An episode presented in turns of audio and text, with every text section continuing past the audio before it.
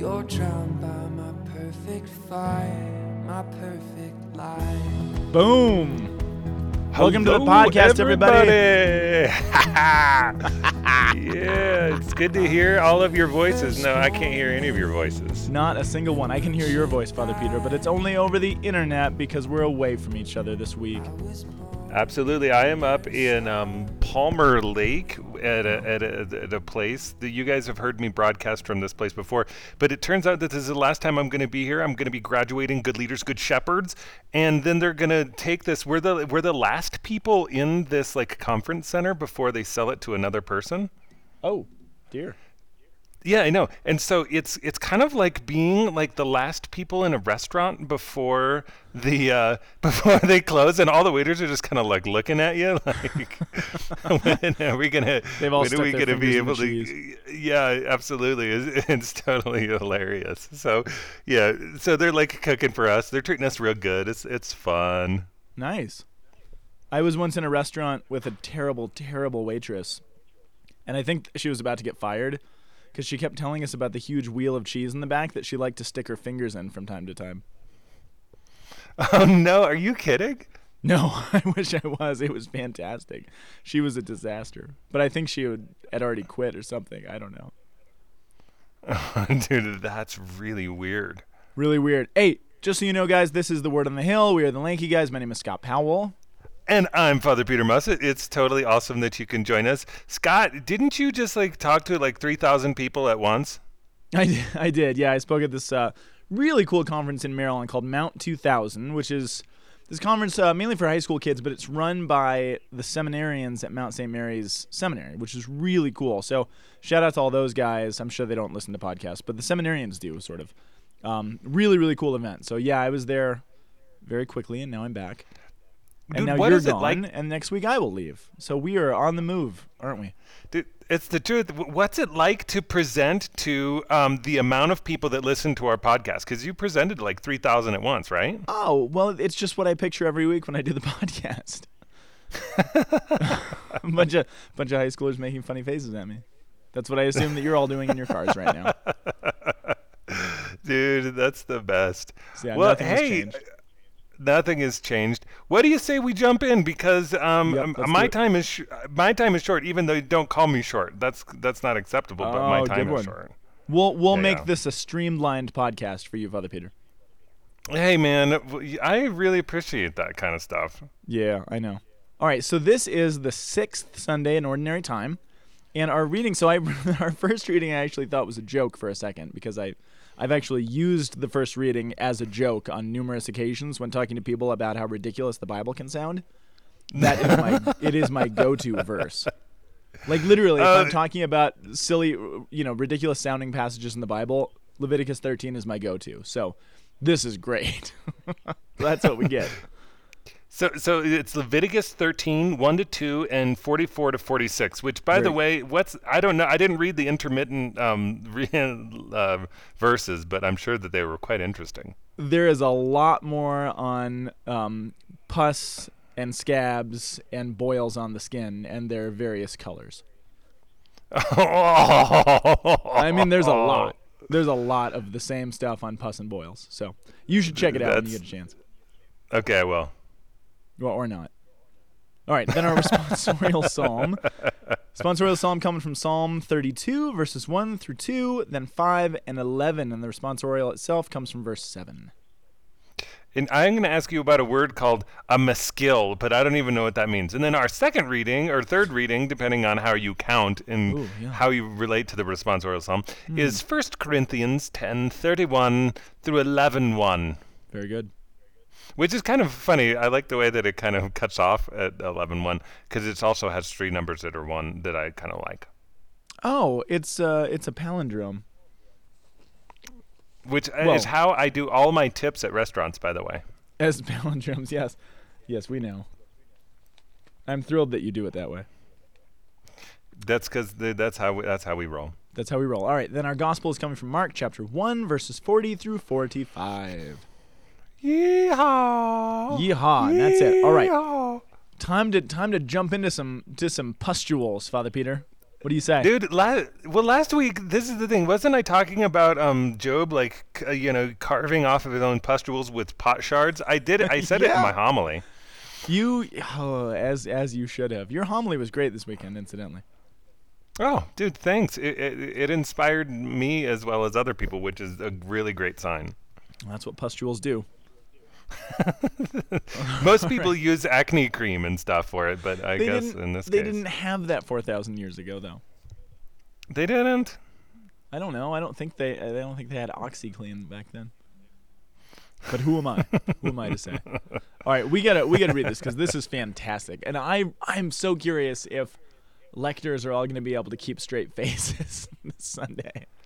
Oh no, dude, that's the that's the best. It's it's there's certain ones where it's like, oh yeah, you just get to wa- watch them squirm a little bit. There's also certain lectors that are so into what they're reading, and it's just kind of Bible land that they don't even notice what they're reading. So I bet there'll be a lot of those just kind of running right past the, the bloody pussy scabs, and not even noticing what they're reading. And I, I'm excited to look around the church and find the people like, wait, what? What did that just say? This is the Dude. I I'm al- I'm always looking around in those moments and wondering like, dude, who, who really who really knows this? Wait, did Tobias just really get poop in the eye in the book of Tobit? Dude, Yes, he did. that's my favorite one. That's my favorite one of all time. as it should be. All right. So let, let's actually, just because it's great, let's read the beginning of this. It's, it's Leviticus 13, 1 and 2. It says this The Lord said to Moses and Aaron, If someone has on his skin a scab or a pustule or a blotch, or a blotch, which appears to be the sore of leprosy, he shall be brought to M- m- Aaron the priest. Or Mine says priests- eruption. Oh, yours says eruption? Yeah, it has a swelling or an eruption or a spot. Oh, this is the best. All right. Um, the eruption. And if it appears to be the sore of leprosy, shall be brought to Aaron the priest, or to one of the priests among his descendants. If the man is leprous and unclean, the priest shall declare him unclean by reason of the sore on his head. And then again, it really does just go on for a long time about more details on that. But then uh, jump to the very end of this passage, and it, we see this. It's verse 44 The one who bears the sore of leprosy shall keep his garments rent and his head bare, and shall muffle his beard. He shall cry out, Unclean, unclean! As long as the sore is on him, he shall declare himself unclean. Since he is, in fact, unclean, he shall dwell apart, making his abode outside of the camp. Wah, wah. It's like. It's the worst. Guess where It's- you get to live, dude. The church is really, these last two weeks, setting us up for Lent, aren't they? Oh man, you are not kidding, man. Welcome I to shall never see happiness again because of my pustules and sores and eruptions. and you will have to live in a tent forever outside of habitation because you are Okay. diseased. So here's the thing. So let, let's take this apart because Leviticus, for good reason, is one of those books that kind of gets a bad rap, right? And as Well, you y- know, what? Yes, well, it, it's it's the proof text for everybody who has any problem f- Yes. with um, weird laws uh, about, about how uh, funky the Old Testament is. Absolutely, and for good reason, I might add. Not that it's correct, but it's it's it's good, it's reasonable. But but here's the thing. So so what's Leviticus doing? Here a couple, a couple things about Leviticus. Number one, the time frame. Leviticus is showing up really right after the whole golden calf thing. So if you remember the story, you got Israel in slavery in Egypt for about 400 years. They're released from slavery. Moses sets them free through God's intervention, of course. They cross the Red Sea. They go out to Mount Sinai. God wants to speak to them, to give them a new law, to show them what it means to be a new people. And as Moses is getting that law, they're sinning down below pretty grievously with a golden calf and each other and all sorts of stuff. And then Moses comes down. He's like, What have you done? And they say, Well, the, we didn't know. It just, a, a cow popped out. We just put a bunch of jewels in. Who are we to know? And, it, you know, it was a disaster. We could go through that. But what happens when there's this massive fallen? And, you know, this was so serious that a lot of the ancient rabbis referred to this as Israel's second fall. They really they put it almost on par with original sin. It was so serious what happened. So this is Oh a really big deal. They, they do. They call it the second fall. So so in light of that, what God does is has to he sort of has to amend the law, so to speak. So initially we have this law that was simple and it was intuitive, don't kill people, don't steal things. That actually makes sense. And now after they can't handle the simple intuitive law, you know, if you have a child who can't handle responsibility, you have to place more restrictions on them. So that's where you get Leviticus and then Deuteronomy, really. But Leviticus is specifically an instruction for the priests because the other thing that happened when the golden calf thing took place was that the priesthood shifted from the firstborn son. Originally, every firstborn son and every family and every father was a priest to the family. They were the intermediary between the family and God. But they lost yeah, that. which the we, which we which we talked like about a few weeks ago, and Yeah, how the presentation and how how then th- that that would be sacrificed to the uh, Right. to the priest. right, the and, high- and, and an offering for doing the job that my son couldn't do. That's right. Yeah. Yep. Good, uh, good, uh, good pull there, Father Peter. Hey man, I am. Uh, I'm just making sure everything's put together. Yeah. So I mean, in that That's sense, my i- work. if you've ever read Leviticus and kind of feel like this is really weird and confusing, that's actually okay because on one level, it's really not written for us. Now, it's still God's word to us, so we should read it and we should absorb it. But its original audience was a group of, of Levitical priests, so not specifically us. But but here's the thing. Here's the thing where Leviticus gets crazy. Um, leprosy, which is what this reading is all about, makes someone unclean. But there's a bunch of other things. If you remember Leviticus, there's a bunch of things that can actually make you unclean. A contact with a dead body can make you unclean. Killing a fly with a fly swatter would make you unclean. Um, certain certain uh, uh, bodily things, biological things that just happen, menstruation stuff, that actually makes you ritually unclean. And the thing that we have to be really careful with is that there's a big difference in Leviticus between ritually unclean and morally bad. Does that make sense? They're not the same thing. Being unclean y- has nothing yeah. to do with a person's moral state.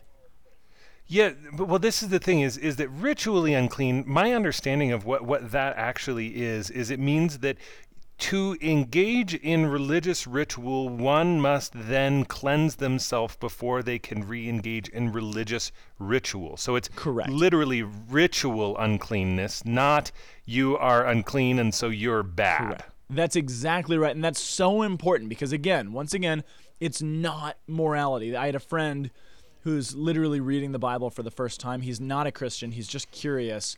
And he got to stuff about menstruation and stuff in the Old Testament. He's like, that's ridiculous. How anti woman, how, you know, mean, cruel, patriarchal can you get? I mean, this is just a natural thing. And yes, but again, it's not morality. So if what you just said, Father Peter, it, it ritually unclean, they can't participate in the rituals. What does that mean on a practical level? What where can they mea- not go? Synagogue. To the synagogue or really the temple.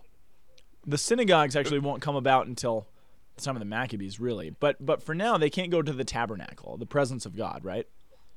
Yeah. is- so it's which is okay. So that that makes sense actually. Now, now, why? But there, here, and and I really have to have to credit Tom Smith for opening my eyes to a lot of this stuff. What's the common feature to all of these things that make you unclean? Do you know this? Because I my mind was blown when I was taught this. No, I, I uh, well, gosh, I mean, I'm I'm sitting here and I'm juggling in my mind trying to figure out like, okay, what? I don't know. Yeah. So here's the thing. Here's the common thread. Everything that makes you, again, ritually unclean, not morally, everything that makes a person ritually unclean has something to do with death or, or the diminution of life, right?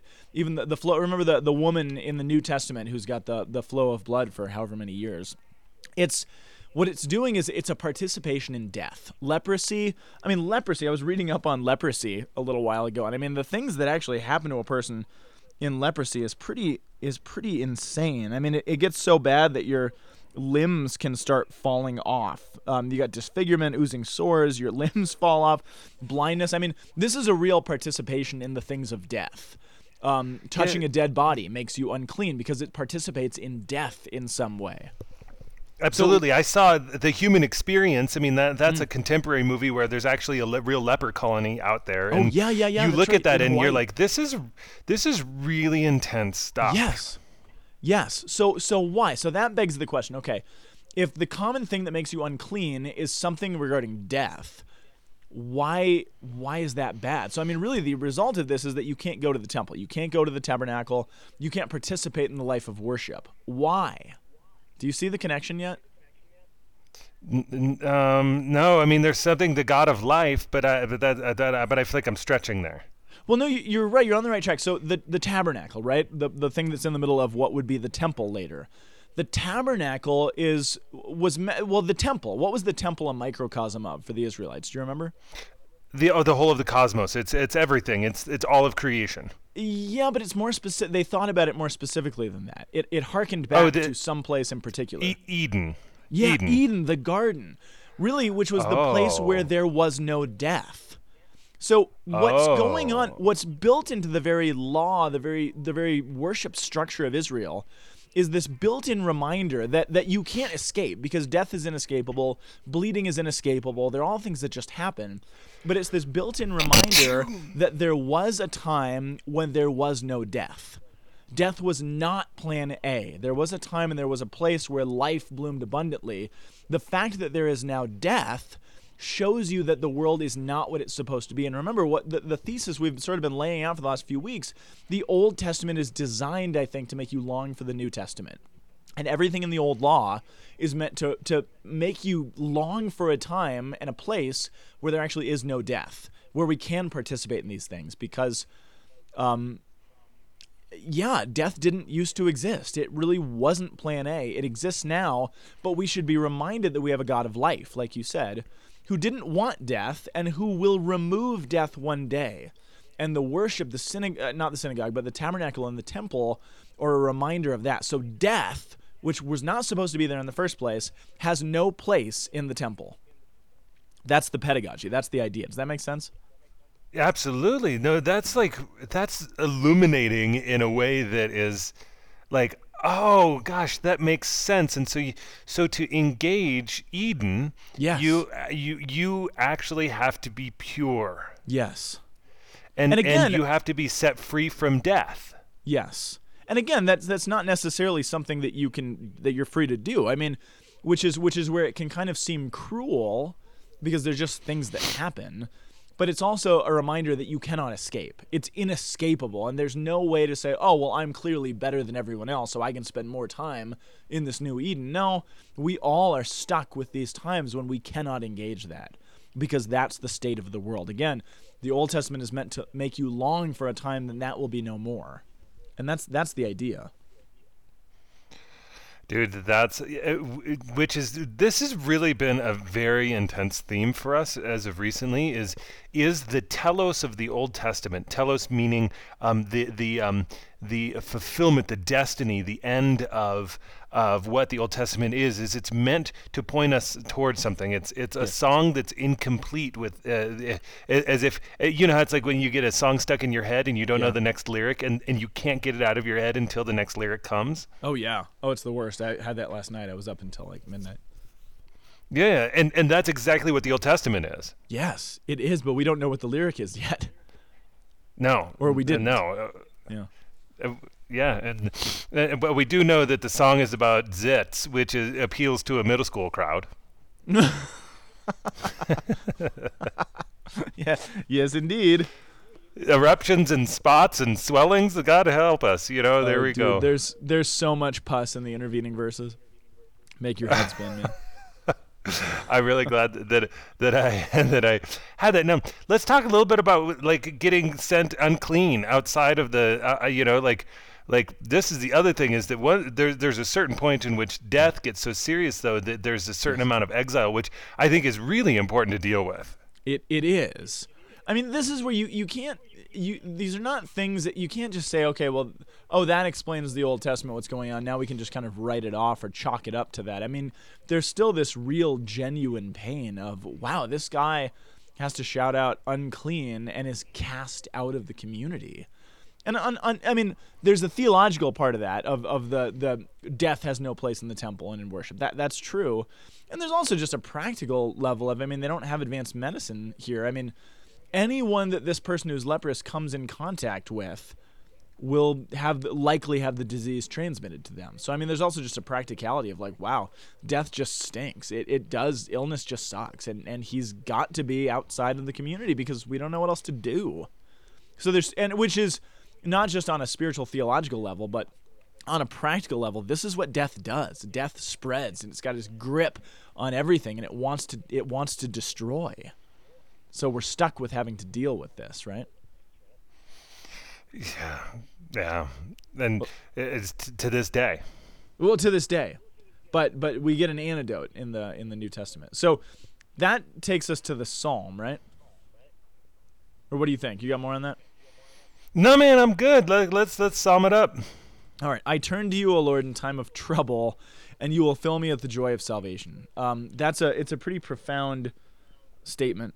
I turn to you, O Lord, in time of trouble. I mean, I, again, I'm taking this in conjunction with uh, with our reading from last Sunday from Job, which was just also pretty ugly. I mean, these two readings are just reminding us that there are just times.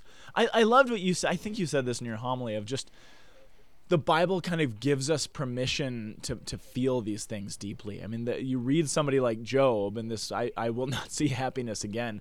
And you kind of get permission to, like, oh, okay, I feel like that too. I, that's okay to feel that. That's actually all right to acknowledge that, yeah, things really stink. It's not to give into total despair, but it's just to acknowledge, man, this stinks. And I, I love that the Bible Yeah. actually gives us permission for that.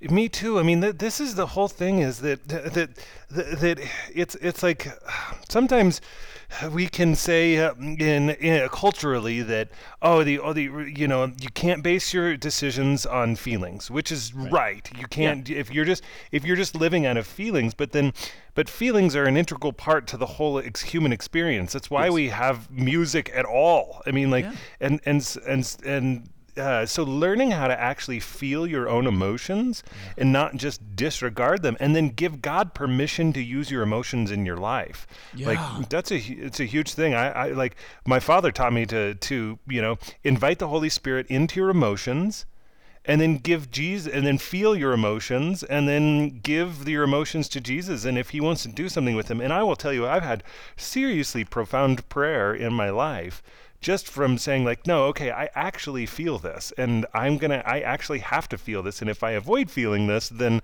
um, I'm going to be missing some sort of work of God in my life even though it's not everything and it's not nothing Yeah, no, that's a good that's a good way to put it.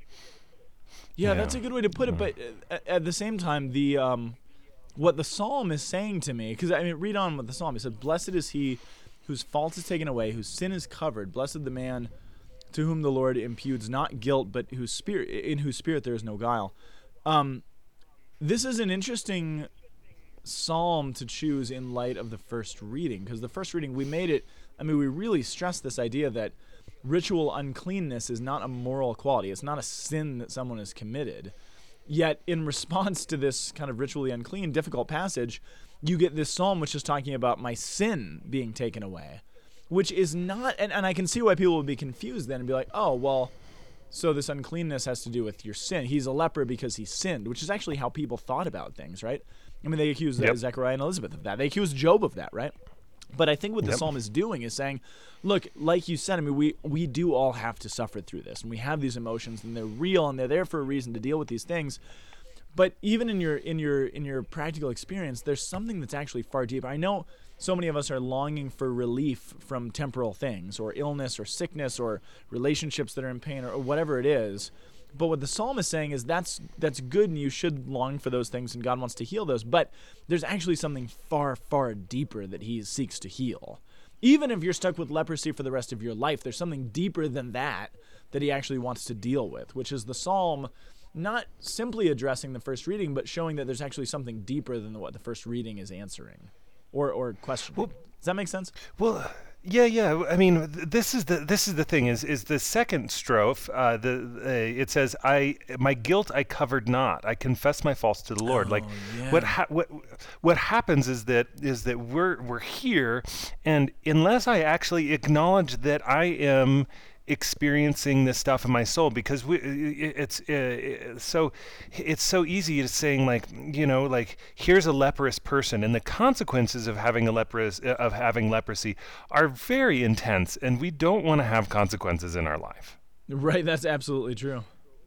It- it's it's like as I, as I'm going along, like how, how am I going to avoid the consequences of my own actions? Is really the truth of it. And then, but then when when we lay bare the reality of our souls, then we have the opportunity for authentic healing. For for um and and and and so in a certain sense, like th- there's always going to be a love poetry written into our bodies, written into mm-hmm. creation, and how how we're experiencing God and what God is trying to actually transform within us. But if we if we just continually deny, like it was the other day, I, I woke up and I was sad. I was just in a sad place, and I just was like trying to stuff the sadness away, just like get rid of sadness, man. I got to be productive. I got to go for this until I I just I just took a moment and paused and was like, no, I'm really sad. I'm gonna be sad, and I'm gonna invite the Holy Spirit into my sadness, and I'm gonna give Jesus permission. I'm gonna uncover the stuff in my life, and if there's anything that I need to change, I'm I want the Lord to tell me. Like I want to make myself available for that, and and so that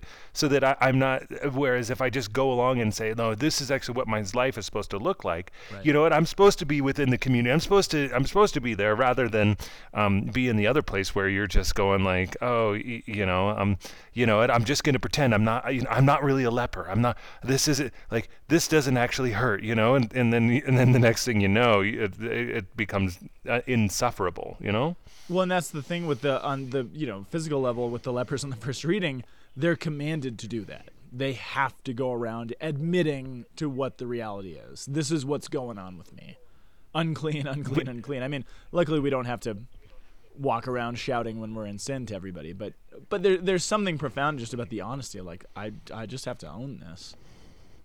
Well, I just I just think about um, you know w- what's happening with in some of the ministry here at CU. Just guys who, w- when they're struggling with stuff, the stuff that our culture is pouring out uh, through uh, horrible stuff. Yeah. When they're actually when they're actually held accountable and they can speak to the real sin in their life wi- in a community that is going to encourage them to live holy, like Yes. they they find themselves continuously built up and alive and saying like no i'm going to uncover my sin before god and before my neighbor and and then you like realize that you know what okay yeah there's we touch death but that's exactly what the lord is is trying to take from our souls and if how can a doctor help you unless you show him the the wound Yes, absolutely. And that, and that's, you know, Ephesians 5. I mean, the things the sins of darkness when brought into the light, they become light. There's actually power in that and bringing those things. I mean, this is why we have confession because as human beings, we actually need to bring those things to the light to, to be healed just so we don't have to dwell in this stuff. So that that's very Absolutely. it's good.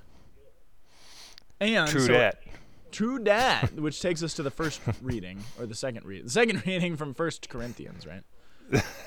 um, did we talk? I'm trying to remember the reading from last week, because did we talk about the the meat sacrifice to idols last week? What was what was the yeah we, d- we we we we mentioned it we were talking about it in in our in our podcast So I mean, this this kind of flows from that.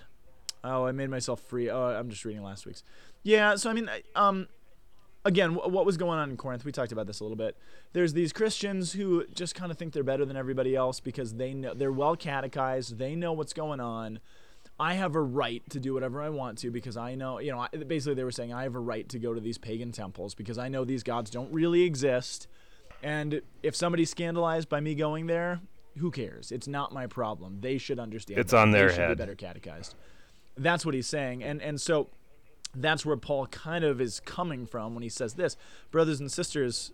Um, whether you eat or drink or whatever you do, do it for the glory of God. Avoid giving offense wherever, um, whether to Jews or Greeks, or the church of God. Just as I try to please everyone in every way, not seeking my own benefit, but that of the many, that they may be saved, be imitators of me as I am of Christ. Here's the thing about Paul. Um, whatever you do, whether you eat or drink or do anything, do it for the glory of God. Imagine. So uh, Paul's not a leper, but he has. So in in the book of Second Corinthians, Paul, which comes after this, remember, First Corinthians didn't seem to go over very well. People didn't like being called little babies and being excommunicated and all sorts of the stuff that happens in First Corinthians.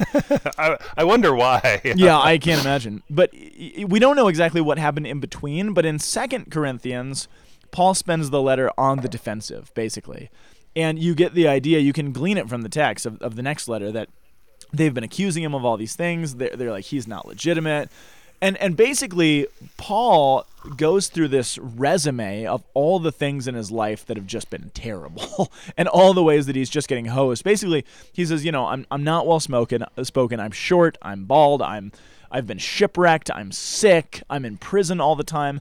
And basically, the, the, the Corinthians are looking at this and be like, well, wait a second. Here's this short, not well spoken guy who's always in prison and shipwrecked and ill and sickly and just pathetic. How can he possibly be this great prophet of God, right? The prophets were like Moses and they glowed when they came off the mountain and they were great and powerful, and this guy's pathetic. And instead of trying to say, "Well, no, you know, I'm I'm actually really great. Look at look at all the good things about me," he says, "No, I'm going to take my quote unquote spiritual leprosy, let's say, and I'm going to use it as a banner." And I'm going to use it for the glory of God. Whatever I do, my shipwreck, my illness, my sickness, my lack of artic- being articulate, I'll use it all for God's glory. And it he's being like the leper in the first reading and saying, I'll shout it out because ultimately, and Paul's whole thing is that it's not about him. People are having this problem of, of worshiping their leaders. And he says, No, don't worship me. I'm not the Christ. And if I look weak and pathetic, all the better because you can't mistake me for the one who I represent. So he's kind of yeah. taking on that call of the leper in the first reading and saying, Yeah, I'll proclaim it. I'll wear it as a banner because I want everybody to know, even that, even these sufferings in our lives, to do and to take on for the glory of God, as he says here. I mean, imagine the worst thing going on in your life, the, the, the heaviest suffering that you have, and trying to find some way to bear that for God's glory which sounds counterintuitive and it's, it's totally the opposite of the, the health and wealth gospel that our culture really loves. But that's what Paul's doing. And he's saying, no, it's, a, it's my resume, man. I follow a God who was spit on and, and beaten and crucified and led up a hill and bloodied. And if I get to participate in some of that, then let's go. This is this is this is awesome. But he's yeah, yeah he's taking yeah, on the first reading. Yeah, and uh, and I mean, like, there's two things happening too. He's he's he's trying to inspire them yep. to be able to actually take up a really more difficult practice, but he's also showing them the way in which he's done it. Yes. Trying to give them the, the potential for possibility to say like, yes. no, like like my life is lived. Eh, be imitator of uh, of me as I am of Christ. Because check this out, I have not rejected the cross, and yes. and like and I've loved you, and in fact, you've even rejected me but that, see, we're still good. Like, yeah. I, and it's okay, and there's still love. And but this is what you got to do. Whatever you do, you have to do it for the glory of Christ. Yes. It's not there's there's nothing that's outside the purview of grace. It's not yeah. like uh, it's it's in a certain sense we we had like at in the first reading you're looking and you're saying like well here like no, there there was some requirements but we're gonna go and we're gonna say no like let's give our whole lives even though uh, health got touched in a very real way let's actually go deeper than just the body and let's go into the spirit yeah totally but as our gospel then shows what God wants to do is not he doesn't the body's not outside of that. It's actually it's actually a part of that as well. Which I think is what the gospel shows is that it is a whole picture. So we can't we can't be so naive as to use the first reading as just kind of a metaphor for a spiritual reality because it, it is a both and. Right? And like you said, yeah. the whole the fact that we have emotions and all these things. I mean, it is a both and. God wants all of us. And which yes. is why he came in a body and suffered in a body and died in a body. I mean, it's it's yeah, it's, it's crucially important. But this gospel reading just oh man, it knocked my socks off today. So let's let's go through this because I mean this is this is good stuff. So speaking of lepers, a leper came to Jesus, and this is again we're just following right where we left off last week. It says a leper came to Jesus and kneeling down begged him and said, "If you wish, you can make me clean." again, we talked about kind of the horrors of of leprosy, right? And how just I mean this guy could have missing limbs you know, all sorts of stuff. But but first of all, um, the fact that he approaching Jesus is actually a really gutsy move, right? Because not only is he he's basically violating the structure of the law, in which he's supposed to be outside and, and away from everybody. He's totally violating that, but he's he's risking he's risking all sorts of things. I mean, he's risking Jesus just saying no, but he's also risking everybody being like, "Oh, you this lose this disgusting, you know, awful." I mean, uh, Jesus, for all he knows, could reject him. He doesn't know. I mean, this is a pre- it's a pretty bold thing for him to do, and kind of going against things. And he, he says It's these, yeah, it's it's so socially unacceptable in it's a real so way. socially unacceptable for good reason. And then again, he's probably pretty contagious too. So I mean, that's it's a risky thing on all fronts. And it Yes. says, uh, what does he say? Um, yeah, if you wish, you can make me clean. Moved with pity, Jesus stretched out his hand, touched him, and said to him, "I do will it. May uh, um, be made clean." What what, what was and I the just reading? left him. Yeah, you know what's funny is is like I look at that and I'm like I have a really big question about God is powerful, okay? Like let there be light and light was made, right? yeah, true. It was just uttered and creation came into existence. Yes, And he touched him. yeah. C- couldn't he have just said like, you know, sweet, be clean, go yourself show yourself to the priest. I think he's done that in other places too. But he, I don't think he can do it here. Not because God is limited in any way, but because of the own restrictions he put up. Because think about it, in in the whole uh, the whole first reading, I mean the whole uh, all the stuff on leprosy and what you have to do and what you can't do. The idea is if someone has leprosy, they're declared unclean and cut off from the community because if they touch if someone who is ritually unclean, forget leprosy for a second, anything. If a, a person menstruating or somebody who killed a fly, anybody who's unclean, if they touch someone else, what happens to that other person? They become ritually unclean as well. They become ritually unclean. So ritual uncleanliness is spread by touch. It's fundamental to the nature of being ritually unclean. So it's not enough for Jesus just to speak it. He he has to show, and he's showing in a very dramatic way, the he embodies the reversal of the law. Because in the law, if somebody touches somebody who's clean, if someone unclean touches someone who's clean, that person becomes clean. But Jesus embodies the exact reverse of that structure. So instead of being made ritually unclean when Jesus is touched, he reverses the flow. He reverses the direction of the uncleanness. And because he is ultimately clean, he makes this guy clean. But it kind of raises the question how does that happen? Well, he's Jesus and he's God, so that's good. But no, think about it. You said it in the first reading. Why is it that someone who's ritually unclean can't take part in the, the in the in society? What is because it about them? beca- be, they have encountered death and were actually meant to have an icon of Eden. Is that You- what was that what you you're looking for? Go. Your first line was so good because they have encountered death. So what happens to this guy when Jesus touches him? He encounters life. He encountered comes. life. So it's not just He actually that, comes to the true temple. yes, because Jesus is the tabernacle. He is the temple. He is the Eden. He is all of it. He is life, the very definition of life. So being touched by the new temple actually is the source of life to this one who is dead. Oh man. Again, not just because he's Jesus and he's cool, but because he is life. I mean, what the unclean people have in common is death. So what heals death, life does. So he's touched by life and he comes back to life and he embodies that. Which is, I, I think it's profound. But there's more. But wait, there's more.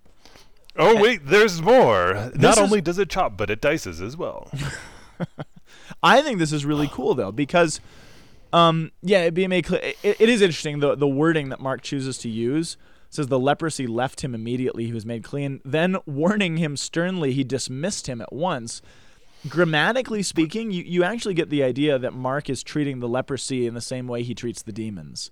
I'm not saying he's demonic because he has leprosy, but Mark is actually treating demons and human sickness in the same way. That Jesus is just dealing with them exactly the same. So he's casting out the hmm. demons, he's casting out the sickness because he has authority over both.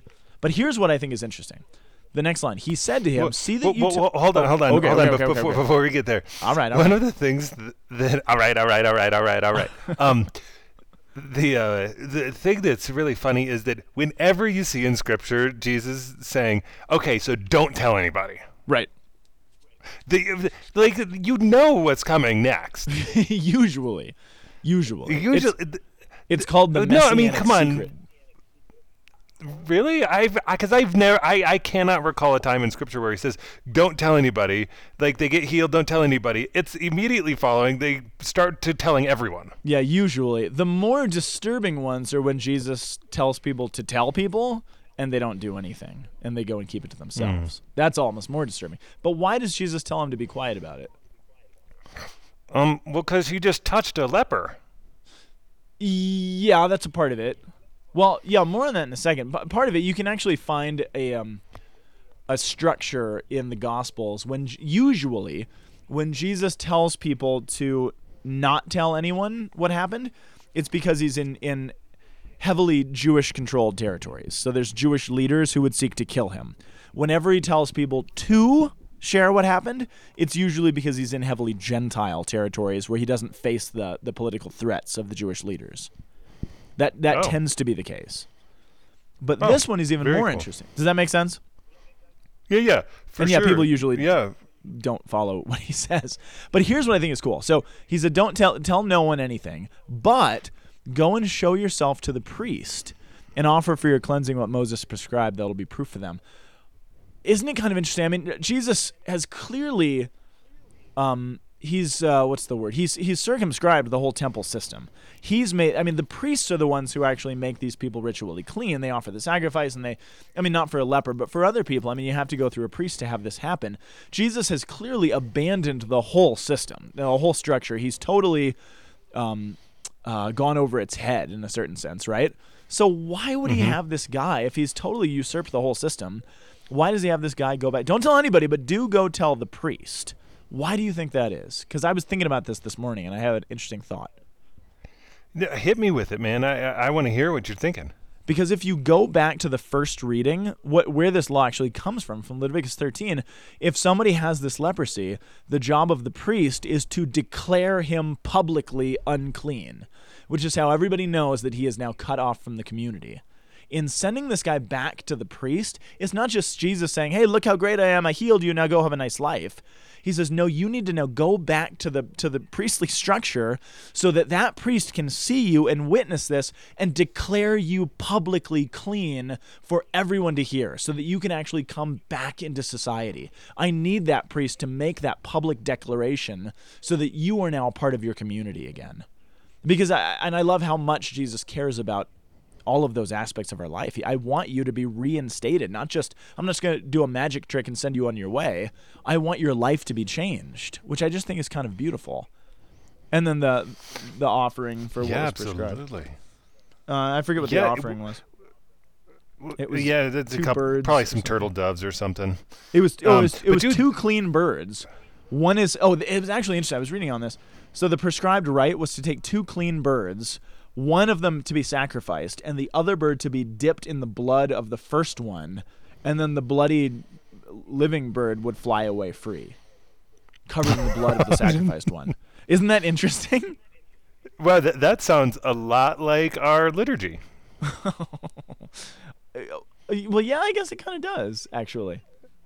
Yeah, we. I mean, like that's the whole thing. Is that man? We like the blood of Christ covers us, and we go away free after we witness the um, witness Christ's sacrifice of, of Himself on the cross for us. Well, and it's actually poured into us. We're dipped in the blood of his sacrifice and then set free. Absolutely. Wow. And then and then that's wow, that's cool. crazy.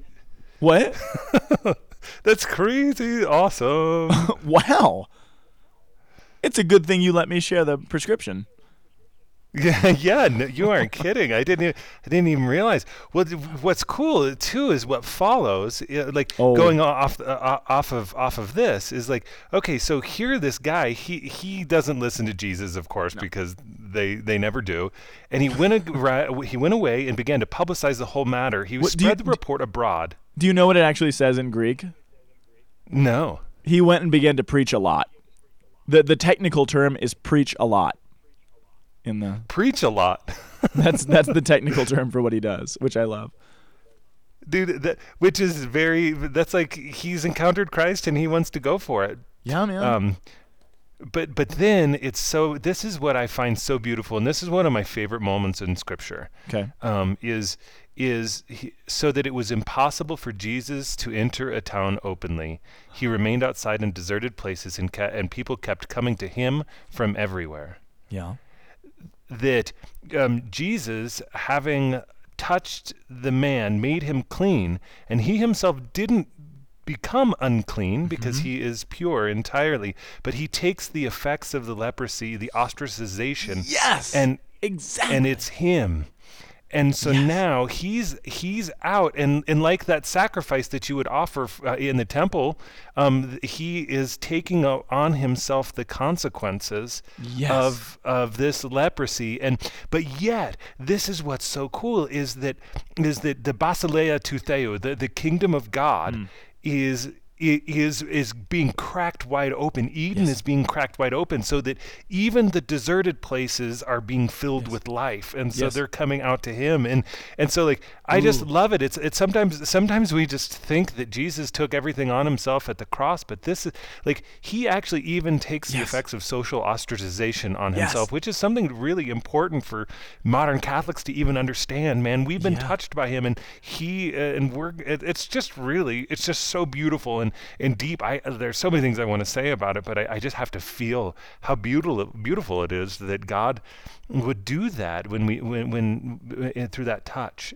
I'm so happy you went there. I'm so happy you put the cherry on top. That's it's that's it's so cool. And the deserted place is the same phraseology that's used in the first reading about where the leprous people had to dwell. And then Jesus goes and dwells there. That's so it's so cool. He totally takes it on. Oh man, he does, dude. This was, this is some good stuff today. No wonder you, you texted me this morning and said how awesome all these readings were, man. I, Yeah. I was like reading them in class. I felt like I was like totally like, I, I felt like I was cheating in my class, you know, like reading notes. Oh man, it's these these are great readings. They were awesome. Yeah. Oh Um, boy. Gosh, thanks everybody for joining us on this uh, beautiful, wonderful day. Um, uh, and if there's any lepers listening, we thank God that there's some cures for it. right, yes. We do. We're grateful for you. And um, and uh, Scott, I, I'll see you at home whenever I get there. Father Peter, I will see you soon. I have your stuffed bear replica of you in your in your seat looking at me. Dude, I you sent me that picture. I loved every minute of that. Oh, good, good. It makes me feel like you're here with me, sort of. I know we didn't Skype. I didn't get to see your face, but it was actually kind of okay today because, I mean, you're you're you're a good-looking man, but Thanks, um, man. I could actually pay attention to the readings. I, I looked at them more than I looked at you. Well, that's pr- probably for the best. All right, you guys, send us an email. Find us on Facebook. Um, check out Verbum Software. It's awesome. And we will be back next week. Keep it real. The Word on the Hill is a production of the Aquinas Institute for Catholic Thought here in beautiful Boulder, Colorado. www.thomascenter.org. You can also send us an email at lankyguys at thomascenter.org. See you next week.